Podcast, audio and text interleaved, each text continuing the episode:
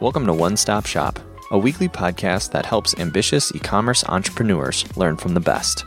Brought to you by Convergio. To learn more about managing all of your e-commerce tools, channels, and strategies from one dashboard, visit Convergio dot com. Hey, Eddie Pinar here. I'm founder of Convergio, and I previously co-founded WooThemes and WooCommerce. And in this video today, I want to share the five most important metrics that you need to monitor in order to do profitable email marketing. So let's get into this. What we all know is we should be doing, you know, email marketing, and if you are today, you're doing it today, it is likely already a valuable component in your business.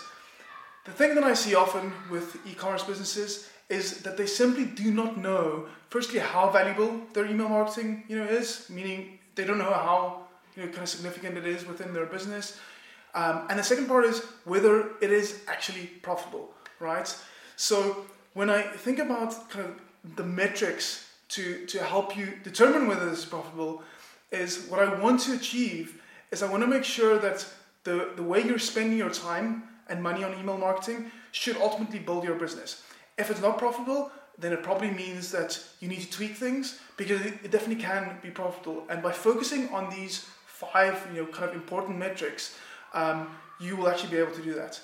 I've also narrowed it down to kind of the five most important metrics. Um, because ultimately, when you think about, you know, email marketing, there are loads of metrics that you could be monitoring and probably should be monitoring. But and those will always give you context, and they will always ha- allow you to kind of, you know, go deeper. But with these five, you know, kind of, you know, most important metrics for email profitability, at least, I want to give you a bird's eye view to at least identify, you know, whether things are working or whether there are areas, you know, that you can can drastically improve. So let's get into it. The very first one that kind of I, I want you to start thinking about is your gross profit margin, right? And this sounds ridiculous because it's not an email, you know, directly email related metric, right? It's all about kind of what does your products cost and what do you sell them for, right? The reality is that many e-commerce businesses simply do not have a good handle on this, right? So they don't know what their gross profit margin is. And the reason why that is important is we all use some kind of, you know, discount strategy within our emails. And so if we don't know what our gross profit margin is, we can often make sales, new sales, but do so at a loss. So think quickly, like if your gross profit margin is twenty-five percent and you are running a twenty-five, you know, or a twenty percent promotion, then you're only making five percent, you know, profit on, you know, on, on, on that sale, right? And at least that is still a profit. In many cases that we've kind of I've seen, merchants miss that and they're actually making a loss on that. So knowing what your gross profit margin is helps you to kind of determine whether you actually have a viable, you know, discount, you know, strategy involved. The second thing is to think through average order volume, and not just average order volume as a whole, but also kind of comparing it to the average order volume that you're getting directly from kind of, especially repeat purchases in your email sequence.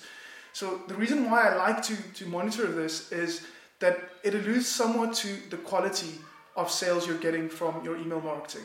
Um, and especially when your discount strategy might not be completely aligned to like your product value, then you'll see that subsequent purchases, you know, within, you know, kind of repeat purchases after an email sequence, a post, you know, purchase email sequence, for example, that, that average order value is, is slightly lower than your global or average, the kind of global average order value, you know, from, from all channels. So it's a good metric to, you know, to, to monitor, because it definitely gives you a sense of kind of the, the quality and integrity of the purchases that, that email is generating for you. The third one that I like to think about is looking at the kind of the number of prospects that you're getting in, um, you know, into your email system, in, into your email, you know, database, um, and then the percentage of those that you're converting to first-time customers. This is probably one of your biggest um, opportunities um, to make sure that you're getting revenue, because with prospects, you generally have two things: is either they are kind of dropping off because they're abandoning, um, you know, carts, or you're not doing enough to, to nurture them, to get them to that, you know, first year sale. So the trick is to get them to make that, that first purchase. So you want to monitor like both the volume of those things, as I said, like the number of you know, new prospects and leads you're actually getting into your, your email marketing funnel and database, but also kind of the number of those that you're converting to first-time you know, customers. The fourth thing related to that, um, and the big hairy one, is ultimately kind of abandoned cart recovery rates. So we know that, depending on who you want to believe, seventy to eighty percent of all shopping carts are abandoned with products you know, in them. So that represents a massive, you know, kind of amount of you know missed revenue from people that actually kind of showed you that that they had the intent to purchase, or they were at least interested enough, um, you know, to make a purchase from you. So monitoring your abandoned recovery rate over time, um, and making sure that at least it's not going down, but also trying to incrementally kind of improve that, you know, that is definitely helpful, and that will drive a lot of the value from your email marketing, you know, as a whole.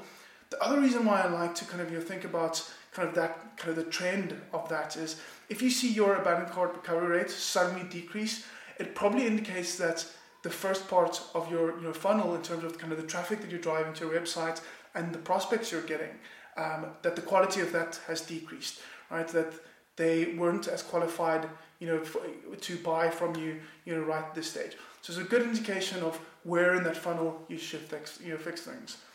And then the fifth, you know, and, and last metric that I like to think about is specifically like, what is the percentage of your monthly revenue that is being generated or at least influenced by your email marketing? And when I say influenced is, we all know that attribution is hard, and it probably takes, you know, multiple kind of, you know, marketing interactions, whether it's email or social or some kind of, you know, other interaction, kind of maybe it's a human interaction that ultimately gets a customer to buy. But what you want to at least understand is that X percentage of your, of your revenue has been influenced by your email marketing. And again, thinking about not just that metric, you know, in isolation, but then comparing that to kind of both the, the, the cost of your email marketing, you know, software or tools, right? And also your time in doing those things. Both of those two things are important. And you want to make sure that if you're spending, say, two thousand dollars, you know, a month on you know, email marketing software, and your time and you're kind of running that, you know, it might be more if you have a full-time marketer. Um, if you're spending that and it's only driving, you know, kind of one thousand dollars in revenue for you, then that is not aligned, right? So you need to make sure that what you're putting into this, what you're putting into your email marketing, um, actually generates a positive return on the other side. So to recap, the five most important metrics that you need to, to kind of keep your you know, eyes on and finger on uh, to run your email marketing profitably are your gross profit margin, and specifically how that relates to your discount coupons, your average order you know, value, um, and especially kind of comparing that to the average order you know, value of your the purchases being made from your emails, your number of new prospects and the percentage of those that become uh, first-time customers. The fourth one is your abandoned cart recovery rate. Let's fix that. And then the last one, which is the overarching one, is what percentage of your revenue is being influenced by your email marketing, and are you actually earning you know, a, a positive R O I based on what you're paying, you know, either in software or in time to make that happen. That is it, you know, for today. I would love to hear from you in the comments whether there are other really critical kind of you know, metrics that you monitor on a you know, daily, weekly, or monthly basis that actually helps you to improve the profitability of your emails. Until next time, have a good day. Bye.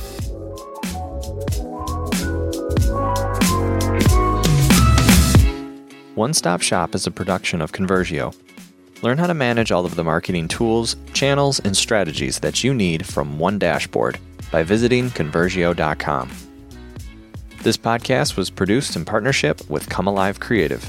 For help building, improving, and marketing your e-commerce store, visit come alive creative dot com. To listen to more episodes or to give us a rating, please visit Convergio dot com forward slash iTunes.